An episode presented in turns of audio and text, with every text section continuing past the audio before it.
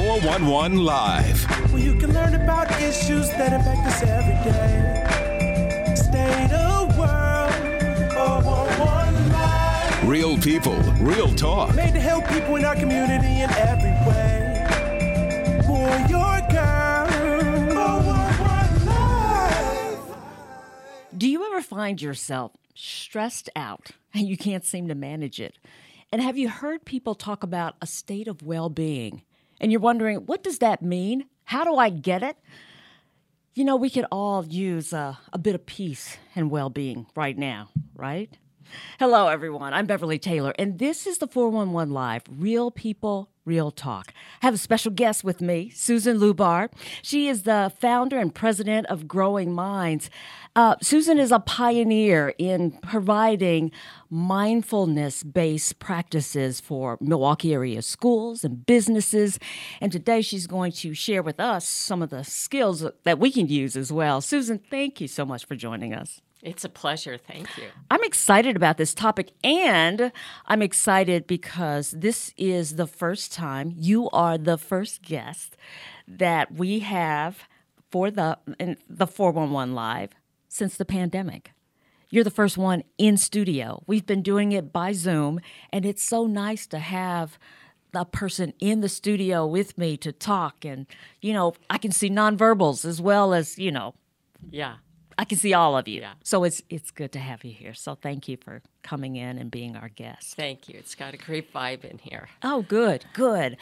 So let's talk about mindfulness. When you say that, what exactly do you mean? Mindfulness is a heightened awareness along with a flexibility to look at things from different perspectives. So mindfulness is when you take a minute to pause and just settle yourself down so that you can see what's happening from not just a reactive point of view, but from someone else's point of view through an unconditioned lens. Now, I practice a bit of mindfulness, not as much as I would like, and after talking to you, I will do better. But I'm a mediator, and in our study of mediation, we talk about going to the balcony, envisioning going to a balcony in a theater and looking down at what's going on. Because in mediation, sometimes emotions can get really high, very expressive. So even with a mediator, you kind of get a little agitated inside. So you go to the balcony, you're looking down at what's happening, and you're getting a sense of, you know, why am I feeling the way I'm feeling? And why are they expressing the way they're expressing? What's going on with them? What are they feeling? What is bringing about those feelings? You just start thinking about all those things in your mind. So that's mindfulness, right? That's a very skilled mindfulness technique. If you can pull yourself out of the situation in the moment to see multiple perspectives and what's triggering your emotions, that's very skillful. But I didn't do it before I started going through the mediation courses and everything like that. So it's a practice. It's a learned skill. Yeah. And some people can learn it at home, and most of us have to learn it elsewhere until we're good enough and we can teach our children this at home. You were telling me, when we talked earlier, you were telling me that with mindfulness, practice, practice, practice. Right? Yes. It's important. You just don't say, okay, I'm going to think this way and this is the way I'm going to be. But it takes practice. Right. It's like learning almost any other skill. You need to practice it. So we go to school to learn our ABCs and how to read. We go to school to learn math. But you don't just know it. You have to keep practicing it every day. And the more you practice, the better you get at it. And then you just know 7 times 8 is 56.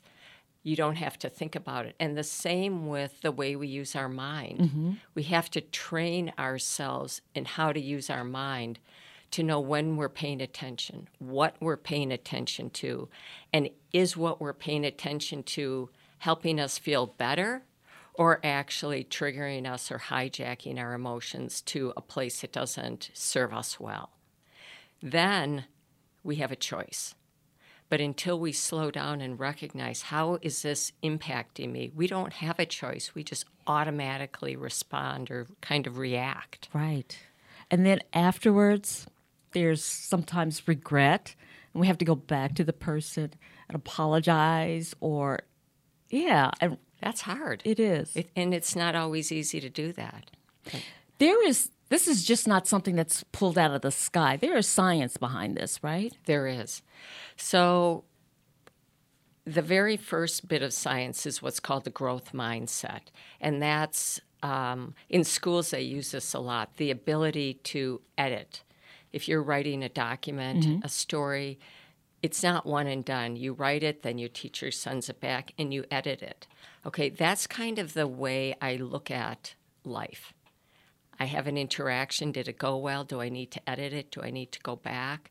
And so that reflective piece is based on neuroplasticity, the ability of our brain to rewire itself. And the more you do something, then that becomes your go-to pattern. So the more you learn to pause and just check in, how is this making me feel, the better you get at it. At first, it's going to be a challenge, and it might even be uncomfortable. Anything that you learn that's new generally is uncomfortable because you're rewiring the brain. You're creating new connections in those neurons that are firing away. But the more you do the same pattern, then that pattern goes from being just bushwhacking to superhighway over time, and it becomes easier and easier. So the science behind mindfulness is that it's a skill, and the more you practice it, the better you get at it.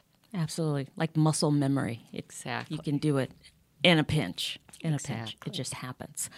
So when you talk to people about mindfulness and try to get them in that mindset, I know you brought some tools. Can you show us one? I'd love to show you my mind jar. Okay? Okay. So I'm going to use this in two ways.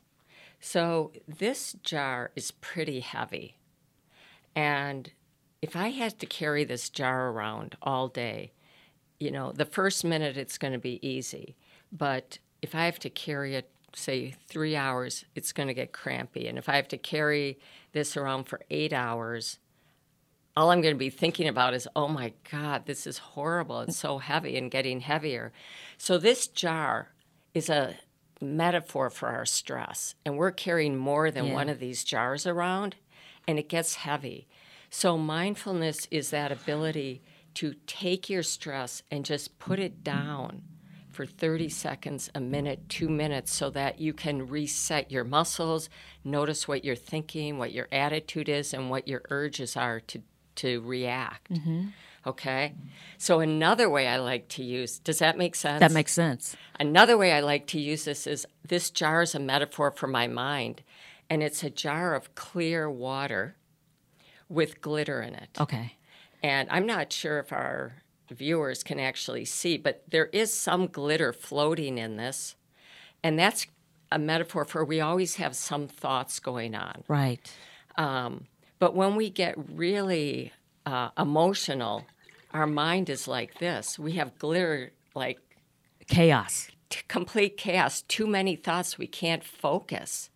And the other extreme of that actually would be rigid, like just so stuck in one thought that we can't get off it. But when we pause and we just let the glitter drop, and sometimes all we need is 30 seconds, and sometimes we need a good night's sleep. But when we do, we see things more clearly again. We feel refreshed. And when it has to do with work, sometimes I get my work done very quickly after a good night's sleep.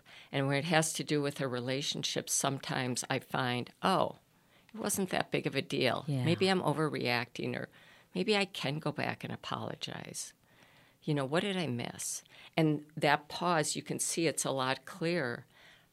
In the jar is very important to resetting the nervous system. Yeah. If people are thinking about mindfulness, I think a key word is pause, because you need to do that all the time. pause. I love that you said all the time, too. Yeah. Because do you just pause once a day, once a week? In my world, I believe in, I recommend that you pause frequently, that you're constantly checking in. How am I feeling now? What's my stress level? What is the ripple effect? What am I sending out? If I'm a classroom teacher or I have people that report to me or I report to somebody else, what's the vibe that I'm sending out? And is that what I want? Is that what I would choose? And when you pause, you can ask yourself those questions and then try to reset your intentions. How do I really want to be guiding myself in this moment so that I'm sending the message that I want to others and taking care of myself? That's good. So well-being is not that you never feel agitated or angry or frustrated, but it's reflecting on the why, or pausing to reflect and then maybe act. That's beautiful. That's exactly. Did I get it? Spot on. That's beautiful. And so well-being is that moment-to-moment awareness. Mm-hmm. How well am I doing right now? Is this where I had intended to be? And if not, what can I do? If we wait till the weekend, you know, to go to the beach or have that glass of wine or a beer or whatever it is at the end of the day, then we've built up stresses all day long, and it's more likely that we're going to react in a way that we wouldn't choose. Mm. But if we can reset more frequently, and the more you practice, the better you get, so you become resilient, you reset more quickly, then you can be resetting throughout the day instead of having that all build up until you're driving home and you walk in the door at home and that kind of thing. Right. You know, I, as I said, I do mediation. And one time I was involved in a workshop at Green Bay Correctional Institution, the maximum security prison. And we did a thing on conflict resolution and that kind of thing. And I was telling the guys, about 30 inmates who were participating in the program, and telling them about the idea of passing over. And, you know, when something comes at you, somebody says something to you in the wrong way, sometimes you just need to pass over, because it could be that person reacted or came at you that way, not because of you, but because he got a bad report or got a phone call from home and something's not right. There could be other things going on, and then you just happen to pop up and they just kind of went off. And I said, sometimes you need to pass over. Well, after that workshop, the inmates wrote us letters. Each of the presenters wrote us letters, and they kept saying, I got about 30 letters, pass over. I wish someone had told me that before, you know, to just kind of push back, pause, and think something else might be going on with that person. Right. You know, and I guess that was me not really thinking about it, but a little bit of mindfulness, you know, having empathy and thinking about what's going on. Why is that person reacting? Maybe I shouldn't react like that person. Correct. You know? I mean, everything isn't about us. Mm-hmm. We're responsible. We're not responsible for things that go on around us necessarily, but we're responsible for how we react or how we respond. So I use those words differently. React is without thinking. There's a stimulus, and boom, without thinking, I do something. Mm-hmm. Whereas responding is there's that same stimulus, but I pause to take perspective. Is this about me? Is it not about me? How is that impacting me? And then I have multiple choices, hopefully. Oh, it's not about me. I'm going to pass on. Yeah. That's awesome. Or I often use the term let go. I'm just going to let go of that. Things change constantly. Yeah, I like that. I'll have to remember that, reaction versus response. Yes. I like the response. Yes. That's what I want to focus on. That's what I want to do. Yeah. Pause, respond. Yeah, that's good. That's good. I want to find out from you, too.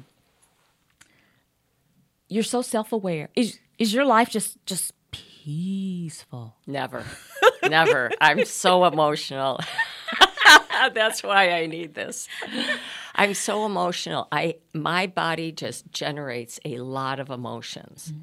And that's why I needed something to just be able to work with my emotions.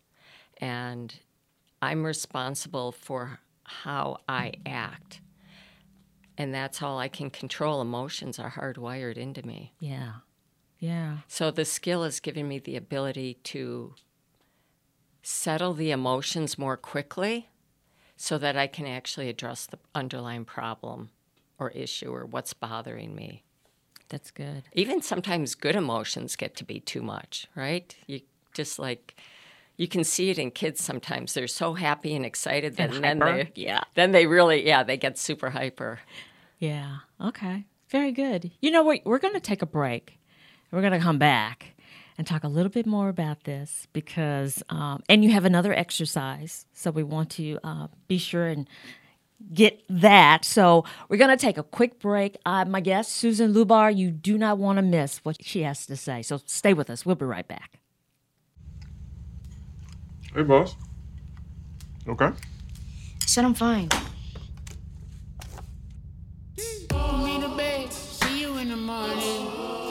With the first did Superman, but it wasn't on it. And we lost it.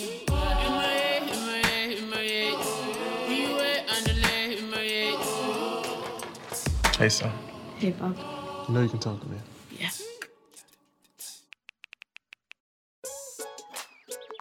Worried about your friend, but don't know how to reach out? You could say how are you or get a fake tattoo. You could ask with an app if it works for you. You could chat with them in VR. It's all good if you think you should check in. Yeah, you should. Whatever gets you talking. Reach out to a friend about their mental health. Whatever gets you talking. Learn how you can help at seizetheawkward.org.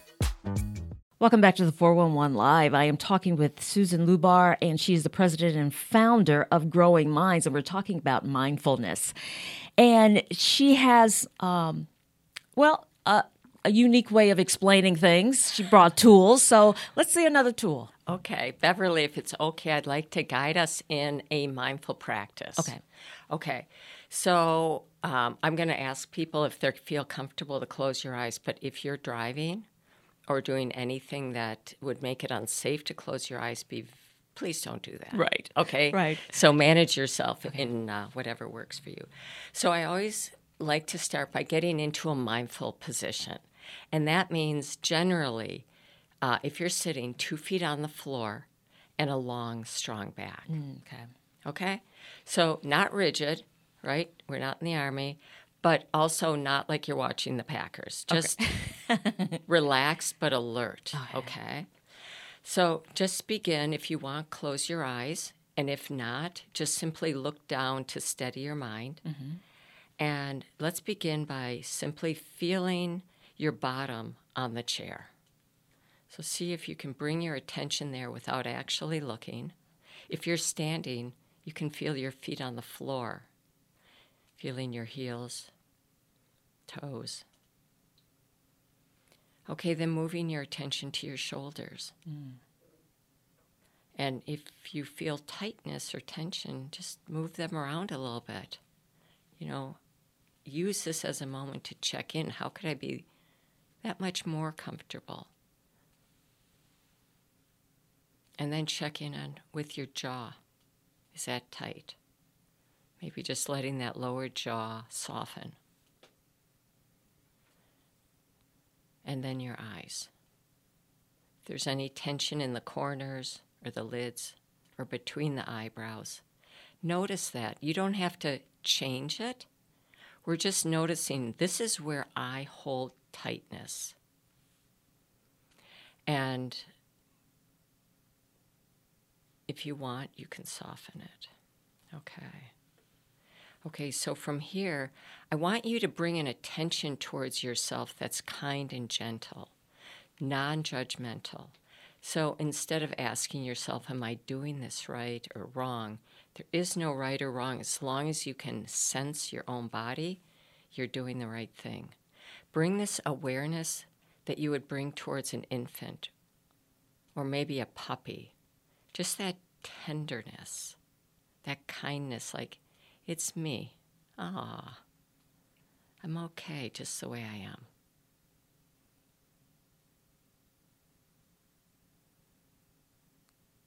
And now, if you want, you can put your hand on your heart or your belly, if that helps to stay in touch with yourself so your mind doesn't wander so much.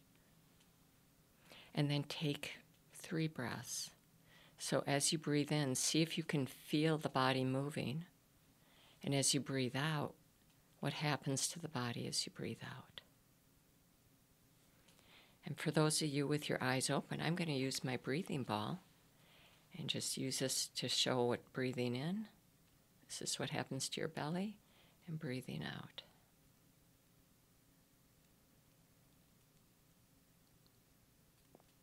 Again, feeling your body as you breathe. So paying attention to the breath. And when your mind wanders to something else, like, am I doing this right? Or how long is she going to go? Notice that. And then bring it back to the feeling of your breath in your body. Okay. And when you're ready, just letting go of feeling your body or your breath and taking a moment to notice what happened to you in that minute or two. What changed? Did your shoulders soften? Did your heart slow down? Do you feel differently? And then opening your eyes. Yeah, I feel more relaxed, that's for sure. Powerful that in that short a time, doesn't cost you a penny. Just by paying attention to yourself, you can actually calm your nervous system. Yeah, and I like putting your hand on your chest or your belly, you know, just to feel that. Yes. And feeling the breathing. Yes. That helps you. You know, stop thinking about where you're going to go in the next few minutes. It does. And the science behind that, because I know you love science, is this. When you're paying attention to sensations or feelings in your body, it stops your mind from thinking. So there's a thinking mode and a sensing mode. And when you're sensing your body, the thinking mode turns off. So it's a mini vacation. Yeah. It takes you away from the to-do list and the pressure of, I've got this and this and this. And it's like, oh, yeah, I have tightness here. Ah, I can breathe into it and soften it. Yeah. And it's empowering. Yeah. You know, we live in a society where there's a lot of trauma. I was going to say childhood trauma, and that too. Yes. You know, with children. And children become adults, and they still carry that. I would think this would be really effective. Children love mindfulness. Yeah. So I started by bringing mindfulness into schools. Really, I was working with 2 schools, Cass Street School and Hawley Environmental School, part of Milwaukee Public Schools. And we would go in twice a week for just 15 minutes and teach a new way to pay attention on purpose, to be mindful. And we would do this for 10 weeks. We really never got any resistance from any child. We got kids who couldn't pay attention for maybe 30 seconds, but they could for 10 seconds. And so they picked up these skills instantly, and I was just awed by their desire to go home and use these practices.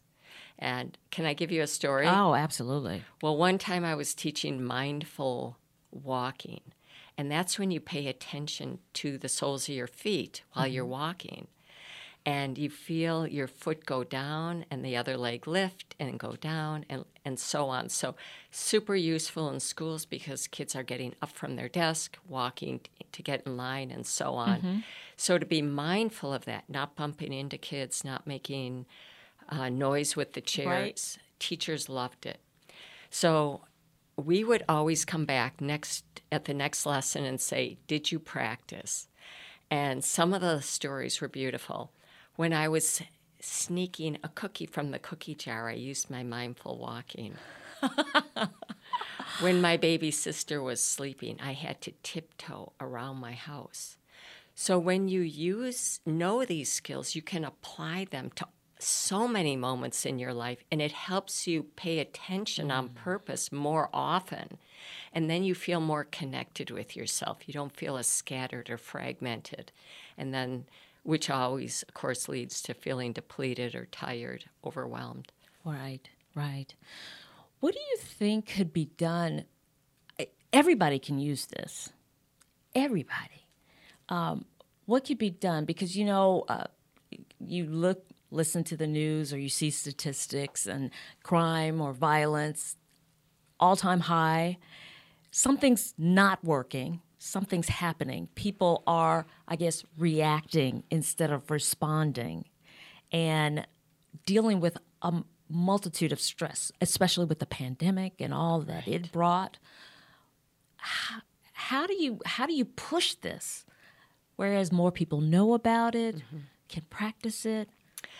The way we like to bring this into organizations, and really we've worked with several organizations going very deeply, is you start with volunteers who wants to participate. And we work with those people because they get so excited.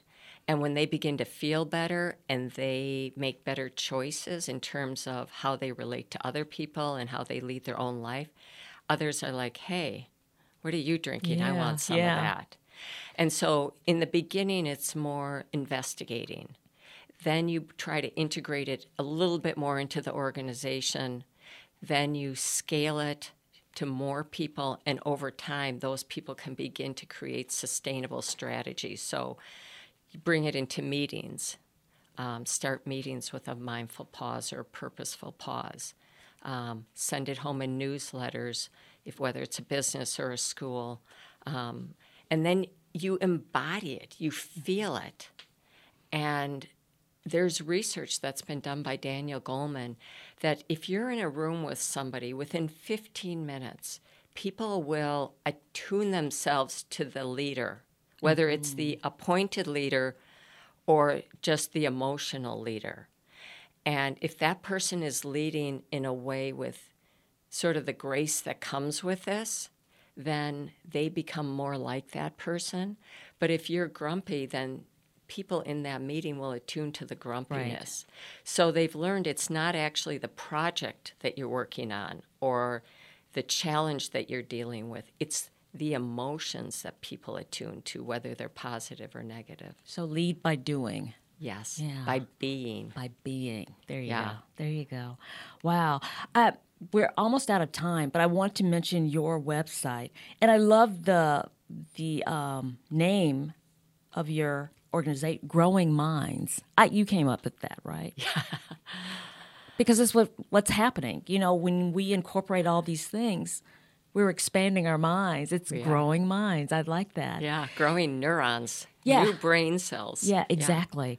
Yeah. And you have some little practice things that people can do on your website. I looked and I punched one or two that are free, that people can just, look and go through the exercise and get that boost right away. And you have a lot of other things. So your website is what? Growingmindstoday.com. So we have free practices for adults, and we have a host of free practices for children that we put together with Children's Hospital. That's wonderful. That's wonderful. Susan, it's been a pleasure having you on being our first guest in studio, the 411 Live, since the pandemic, and all of this great information that you've given us. Thank you. It's been a privilege to be with you. It is a pleasure. Thank you. And again, we've got Susan Lubar, president and founder of Growing Minds. So check out her website. It's a wealth of information and really great stuff. And I will be utilizing some of these mindfulness practices because I know they work and I know that I should do them. And if I practice, become muscle memory. Exactly. And I can go to it all the time. Okay. And have a state of well-being. And that's what we all want, right? So I thank Susan and I thank you for joining us for another edition of the 411 Live. Real people, real talk. You know, we're a nonprofit organization, so if you're so inclined to contribute or help us out in any way, go to our website, the411live.org. Until next time, I'm Beverly Taylor. And again, this is the 411 Live. If you would like to check out past episodes, there are many ways. Go to your favorite podcast platform. Follow us on Twitter and Instagram. Like and watch us on Facebook. Watch and subscribe to our YouTube channel.